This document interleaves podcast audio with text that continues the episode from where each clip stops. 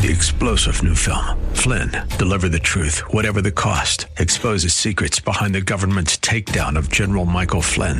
Flynn knew what the intel world had been up to. He ordered the first audit of the use of contractors. This set off alarm bells. He told the truth. He was the most dangerous person for Donald Trump to hire. They had to get rid of Flynn. Flynn, deliver the truth, whatever the cost. Available now. Watch it today. Go to salemnow.com. Salemnow.com.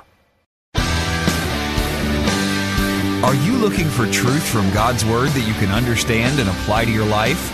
You'll find it today on Make It Clear with Dr. Stan Ponz, Bible teacher and president of Florida Bible College in beautiful Orlando. Listen now as Stan makes it clear.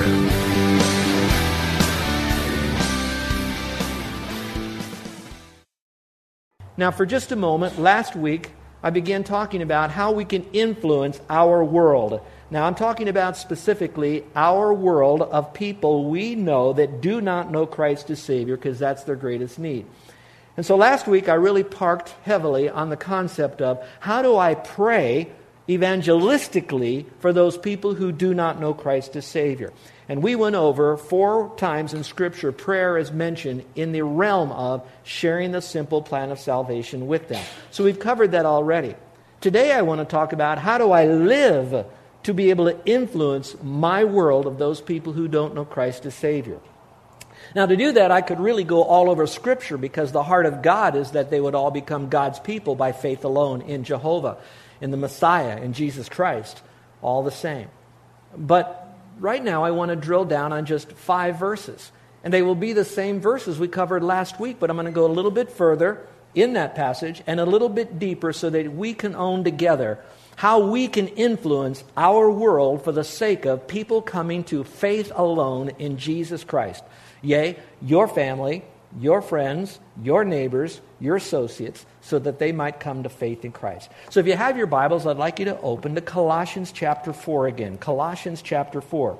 If you came without a Bible, there's a Bible there in one of the chair racks, so just pull one out and go to Colossians chapter 4. Or if you'd like, maybe scoot next to someone who has a Bible. They'd be glad to share their Bible with you as we go through this verse by verse.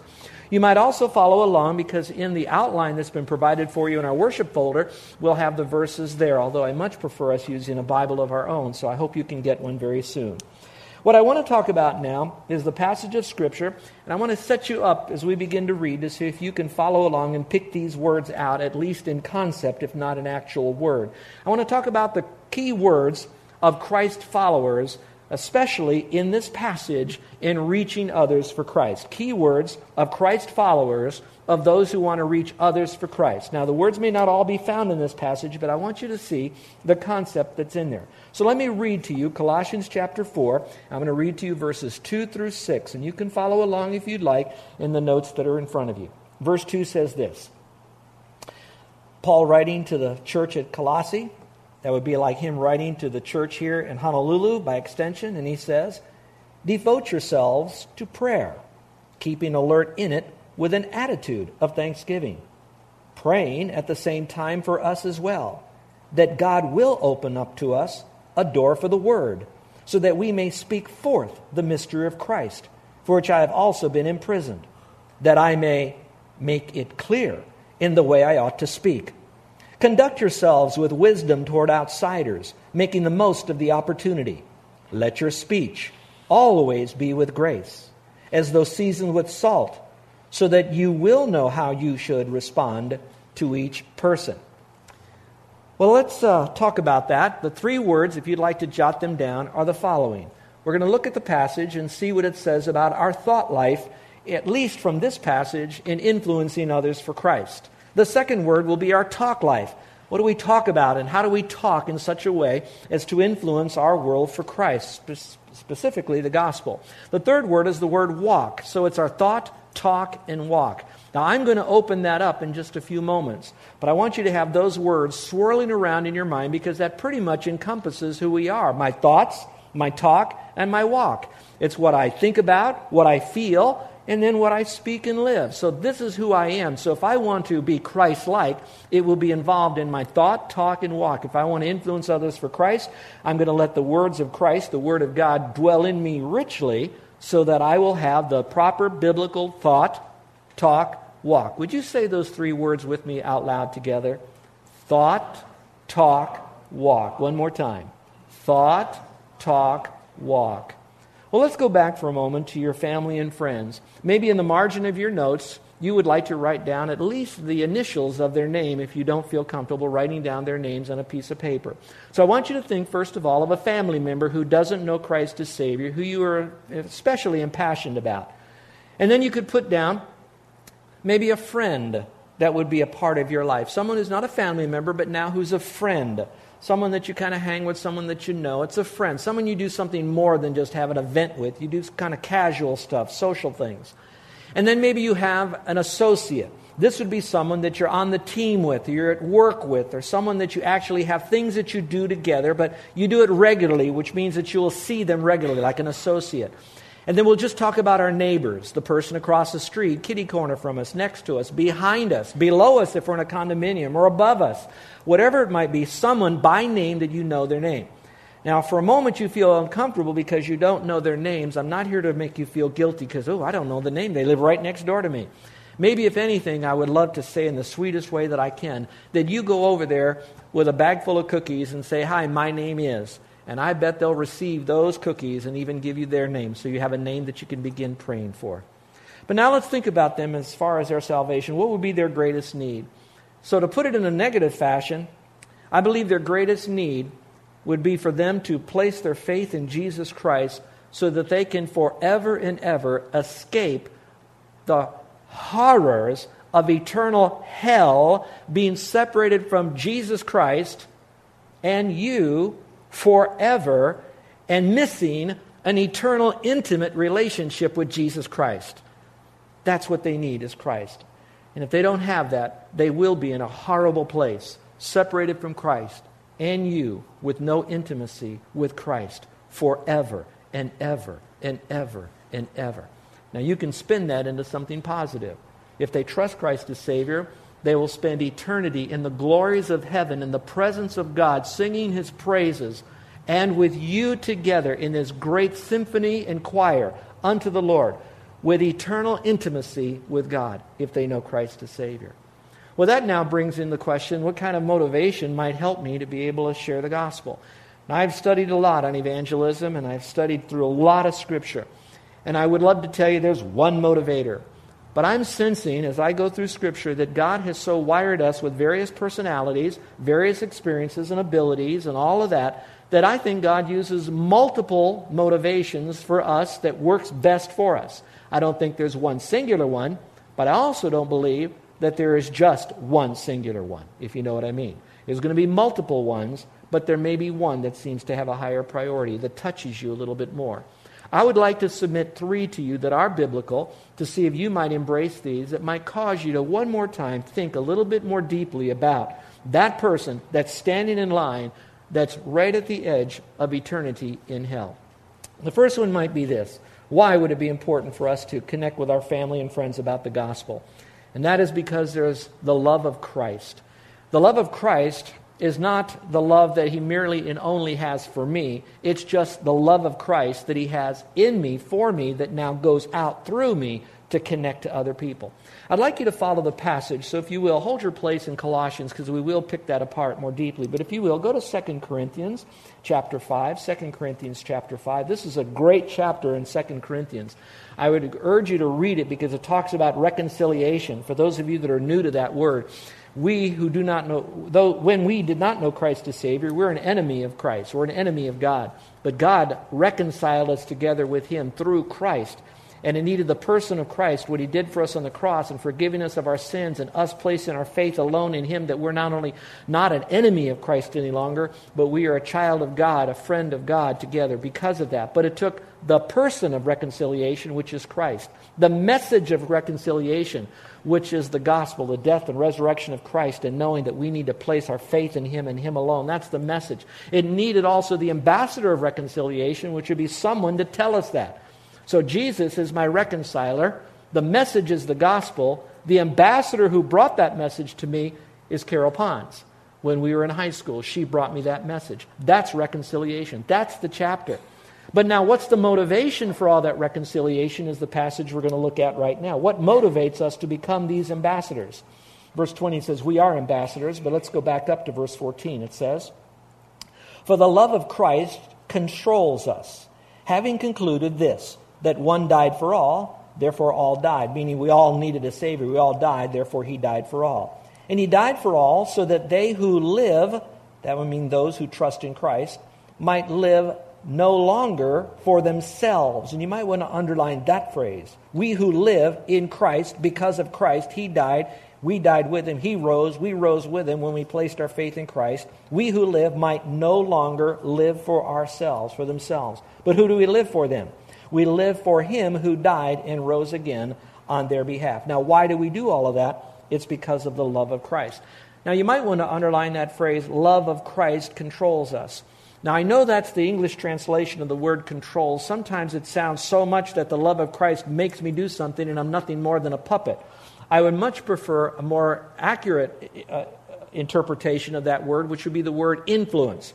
But when we heard the word influence, sometimes an influence is nothing more than a whiff of perfume as it walks by. Hmm, that smelled nice, but it really didn't change me. So it's more than just influence, but it's a little less than control. But somewhere in there, there is such a prompting that it it begs a result in our life. Now, notice the phrase love of Christ gets us to connect with others. Notice it doesn't say my love for the lost. There's some teaching today that really try to put the burden of souls on us by getting the plight of the lost. And I did a little bit of that because the reality of they are going to go to hell without Christ. I get that. You get that. But sometimes if we just do it because we love the lost, I will tell you right now, as a trained pastor, that there are some people I find very difficult to love. And so if I dig into my love for them, it's going to be very shallow, very surfacey, very just kind of horizontal. But when I allow Christ to fully influence, prompt me, control me, then His love is going to use me because I don't love them, but I love Christ, and I love who Christ loves. And so He loves them, I love them through Christ because of Christ that does this. So my motivation is because of Him. So this way, when I look at people that are so hard to love, it doesn't matter. Now let's go back to the beginning of the sermon. I, sh- I, sh- I, told you about your family, friends, relatives, associates, neighbors. Now, you might have a cadre of those people in your life that you really like, and you're really, man, you don't want them to go to hell. And even now, just thinking about them, if they died in a car wreck today, you, you, it would ruin your whole week or maybe longer because they died. Then there are others that they didn't even make the list because they're just the irregular people in your life. They're the sandpaper people in your life. Those are the people that really kind of grate on you. And yeah, theologically and obligation wise, you want them to know Christ, but will you get dirty for God and do something to try to bring them that message? I don't know. I have struggled with that. I have to dig into the Jesus who's inside of me to help that get out to do that because it is hard for me. So if I want to be motivated, then I need to be filled with the fullness of God. And I do that. He's already in me, but now filled with that fullness now is when I yield and I make sure that I deal with all the sin that's in my life. And so part of us living a holy life actually gets the byproduct of experiencing that love that now propels us to live not for ourselves, but for Christ. And if we live for Christ, then we will live for what He wants us to do. So the love of Christ should make us do this. And I really hope that it does. So it might be a commentary on our own relationship with the Lord. Why? We're not so consistent in our evangelism. The second is because of the privilege that the Lord gives to us. And I like this verse. Turn in your Bibles now to 1 Thessalonians chapter um, 2, verse 4. 1 Thessalonians chapter 2, verse 4. And if you have your Bibles, I do want you to look at it, and I want you to get your pens ready. I've done this before, so some of our senior saints and our heritage families might have this marked, but we have so many new folks, which I'm so blessed to have new folks here. You haven't done this, so let me read through this and show you what this means. The verse says this in 2 4, 1 Thessalonians. It says, But just as we have been approved by God to be entrusted with the gospel, so we speak not as pleasing men, but God who examines our hearts. Let's begin at the first part of that. Not so much being approved. Once you trust Christ as Savior, you're essentially approved because you're ordained right then to bear fruit. John 15 says that. But let's go a little bit further than that. It says we've been entrusted with the gospel. One great Bible scholar says this. I think he went too far out on a limb, but I think it's worth for us listening. He said, Those of us who know Christ as Savior, we are fully entrusting our eternal destiny and the promise of Jesus Christ that he died and he rose again that says, if I believe in him, I will be forgiven of sin and I have eternal life. I am entrusting my eternal destiny, myself, my soul, my spirit, who I am in Christ, that he's going to keep his word. I'm trusting him. Just now, as we do that, God, in a sense, is entrusting us with that message that saved us to now take that message to the rest of the world. Now, I think that's pretty far out on a limb because God can still get the message out if I drop the ball. But I also want us to feel the weight of the responsibility, at least. And for me, I think it's more than a responsibility. I think it goes way past responsibility. It is that. But the privilege that we have to be able to share that message. Now, you have your pens ready? Here are the three words I'd like you to circle, and do it in this order, if you will, in your Bible or at least on your uh, sermon sheet. Circle the word speak. It says, So we speak. Circle that word. And then circle the next word, pleasing. Find the word pleasing, men, pleasing. And then find the third word, God. Speak, not as pleasing men, but God. Now, with those three words circled, would you now read them out loud together with me? If we're given this privilege, entrusted with this message to share it with our family, friends, and neighbors, and then how should we speak? Here we go. We are to speak pleasing God. Let's do it again. Speak pleasing God. When I think of the privilege that we have could not God, because He's God, He's creator of all things, could not have He put the simple plan of salvation in every cloud that was up in every sky, in every language, so that every person who knew how to read or grunt could look at those clouds wherever they were and read the plan of salvation? Could He have done that? Sure. Could He have done it on every blade of grass? He could have done every leaf that fell. Could He have every bird sing Amazing Grace? He could have done all of that. But the only person that He is entrusted with that precious an expensive message of the gospel is you and me to share that with a friend. And so to me, yes, it's a responsibility, and I, I want to man up to that, but I think God would trust me. How many of you will give the keys to your new car to a 12 year old son or daughter to drive? I know I sure wouldn't. Maybe not even to a 15 year old. I don't want to get too far with this. But we're very careful who we'll trust something with because they might mess it up. But God says, I trust you. Now, later on, we're going to find out why in my next point, why He can do that. But just to know, we have that message. Let me go back to my two friends. One's named Stan and the other's named Bob that I mentioned that had cancer. One's a preacher, one's a Christian leader. If I had the cure to cancer, I don't. I wish I did. But if I had the cure to cancer, how could I call myself a friend to Pastor Stan in Pasadena. How could I say that if he didn't know Christ as Savior and I had the cure and I played with him, I, we did soccer, we went to the game with our kids, we went to concerts together, we went to the beach together, whatever it was, but I never unloaded on him the cure to cancer. Now, it's his responsibility where he's going to take it. I can be real cute. He won't take that message of the gospel. That's his responsibility. Or my friend Bob. So I can do all that I can. I'm going to dip it in as much honey as possible. I'm going to give it to him in a pill that's the color he wants. I'm going to put it in front of him when he wants, but he's got to take that pill because if he doesn't, he will die. And what is that pill? It's the gospel. That's the cuteness, all right? Get the point. They need the gospel. It's a privilege. Let's go to the third reason. When I was teaching at Moody Bible Institute in their graduate program, I taught with a, another dear friend of mine.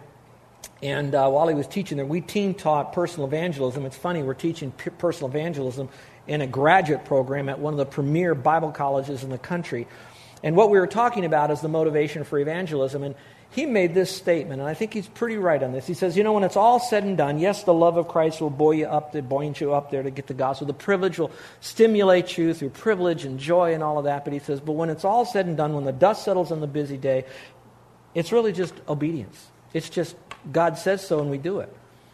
And I really like what he had to say because there is that part of obedience. Not that he's a heavy taskmaster. We have all the energy of the Spirit within us. We all, all, I got everything going for it. But it really boils down to I will or I won't. Do you agree with that? Let me share this verse to you because this is at the very end of the book of Matthew, but it happens to be nearly at the end of Christ's time on earth. He's already died, he rose again, so we call that the resurrection. But he didn't ascend to heaven yet. That's the ascension. So between the resurrection and the ascension, Jesus spent some time on this earth doing the last fine tuning of his disciples. And so he now gives them the message. And one person said, if this was such an important message to give to the disciples, why didn't he give it again and again and again and again and again and again? My opinion is, when Jesus speaks, he only needs to say it one time. Secondly, it so much permeated who Christ was and what he wanted us to do. He didn't need to say it again and again and again and again and again. So he said it. And this was the message of the Great Commission. Today it might be called the Great Omission. But let's go to the passage, Matthew chapter 28. You may want to get your Bibles out again and turn to this passage and mark some things up. I want to read to it first, and then I'm going to kind of give you some of the uh, newspaper questions we're going to ask it. It says, it says this Because the command that has been given to all of us, we should then become a Christ follower in evangelism. It says here, Go therefore, in verse 28, 19, and 20. Matthew 28, 19 and 20. Go therefore and make disciples of all the nations, baptizing them in the name of the Father, and of the Son, and of the Holy Spirit, teaching them to observe all things, whatever I've commanded you. And lo, I am with you always, even unto the end of the age. Well, the first question we're going to ask it is who and when? Who is this written to, and when are we supposed to do what he's telling us right here? The who is pretty easy. The who is the disciples as he was now resurrected but not ascended. But when I just throw out the word the disciples, that's okay. But you need to know the condition of the disciples to whom he gave this command at the end. These were the guys in Mark and Matthew that says they were fearful, they were unbelieving, they were doubting. And so Jesus had to speak strongly into their life. He upbraided them, as one translation says, because of their doubt, etc. And of course they had doubt. Jesus died. He's going, what happened? All of this kind of stuff. And now he's starting to show up. And what's going to happen? Our leader and all this. And so they had those doubts. I am so glad they had those doubts, at least that it was recorded. And here's why. Because Jesus now gives this commission command to these guys who had the fear, had the doubts, were uncertain about the future. And that tells me that with my fear, my doubts, my uncertainty, that command is given to me. So that doesn't mean I have to be perfect and get it all together and have to know everything and be hot for God in order to obey this command. He said he gave this command to fragile disciples. That's huge. That means you and me, we can do this with our doubts. So, who is this written to? It's written to the disciples, but by extension, it's written to us because it says, Now you guys do this, and you teach these people to do what I'm telling you, and that's kind of like an unbroken chain all the way today. So, it's even to today. So, who is it written to? It's you and me. So, when are we to do this? In the Greek, in English, it says go and do this. So it sounds like the command is to go. That is not the command, all right? The command comes a little bit later in the context of this verse. What is found is simply this. In the Greek, it says, as you're going or going. So the implication now is wherever you're going, whatever life you live, whether you're in the neighborhood, you're at a party, you're at school, wherever you are, you're going to be doing this command in some measure. Now, it doesn't mean you can't make an appointment or purpose to do something, have it consciously designed that you're going to have that event occur. But the implication is far more than that. Wherever you are, you bloom where you're planted. So, in other words, you're looking for opportunities to make the reality of this passage happen. You're recognizing that God has led you there, He's led those people there, so now you're starting to think, what can I do to maybe do level one evangelism, level two evangelism, level three evangelism? What am I doing? So it makes every event you go to a spiritual event. Did you catch that? It means every place you go, there's something there that you might do. Now, you're maybe so busy, you're running into Costco, jumping in the car, and running home again. But in some measure, I want you to think about what can I do to do something for Christ? Maybe the most you can do is at least live a separated life so you don't mess up it later on when you got to give the gospel because someone is watching. I don't know. So it's as you're going. So the who is you and me, the when is wherever we go, whenever we go. Then it goes on to say, and make disciples. That's the basic command in this, is to make disciples.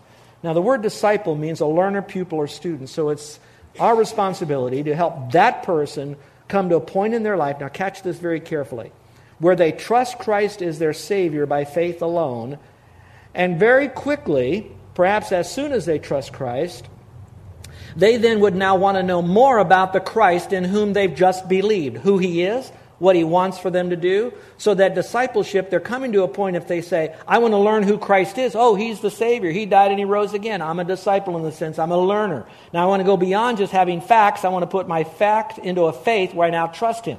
Now it continues on beyond after trusting Christ, not to get saved or to stay saved, but because I am saved, I remain a student of the Lord. So I learn more about now what do I do with him being my Savior? How far does it really go? I have to tell you that Carol and I got married when I was very young. Not that she was very old, but I was very young. I was 19. Kids, if you're listening to this right now, do not get married when you're 19. What I can tell you is that it was not a shotgun wedding. We were pure as we went. We had the blessings of all the family members. And uh, that's not telling you how smart our parents were, but it is to tell you we had the blessing of it. You're listening to Make It Clear with the teaching of Dr. Stan Ponz, founder of Make It Clear Ministries and president of Florida Bible College in beautiful Orlando, Florida. Make It Clear is dedicated to taking the Word of God with clarity into every person's world. It is the support of listeners like you who make the ministry of Make It Clear possible. You can provide your tax deductible gift to Make It Clear online by going to makeitclear.org or you can mail your gift to Make It Clear. P.O. Box 607901, Orlando, Florida 32860. Thank you for helping us make it clear. If you would like to have Dr. Ponz speak at your church or event, please send us an email at tellmemore at makeitclear.org. Thank you, and remember to make it clear.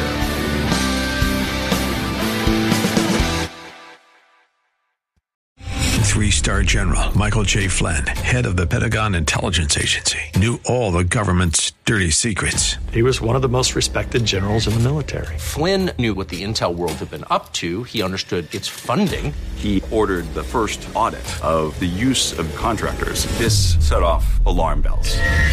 The explosive new documentary, Flynn, Deliver the Truth, Whatever the Cost, and covers the facts behind this scandal. Flynn told the truth. He was the most dangerous person for Donald Trump to hire. I find out the worst enemy that I'm going to face in my life is right here in America. They took my assessment and they wanted me to change it. And I was like, I'm not changing it. They had to get rid of Flynn.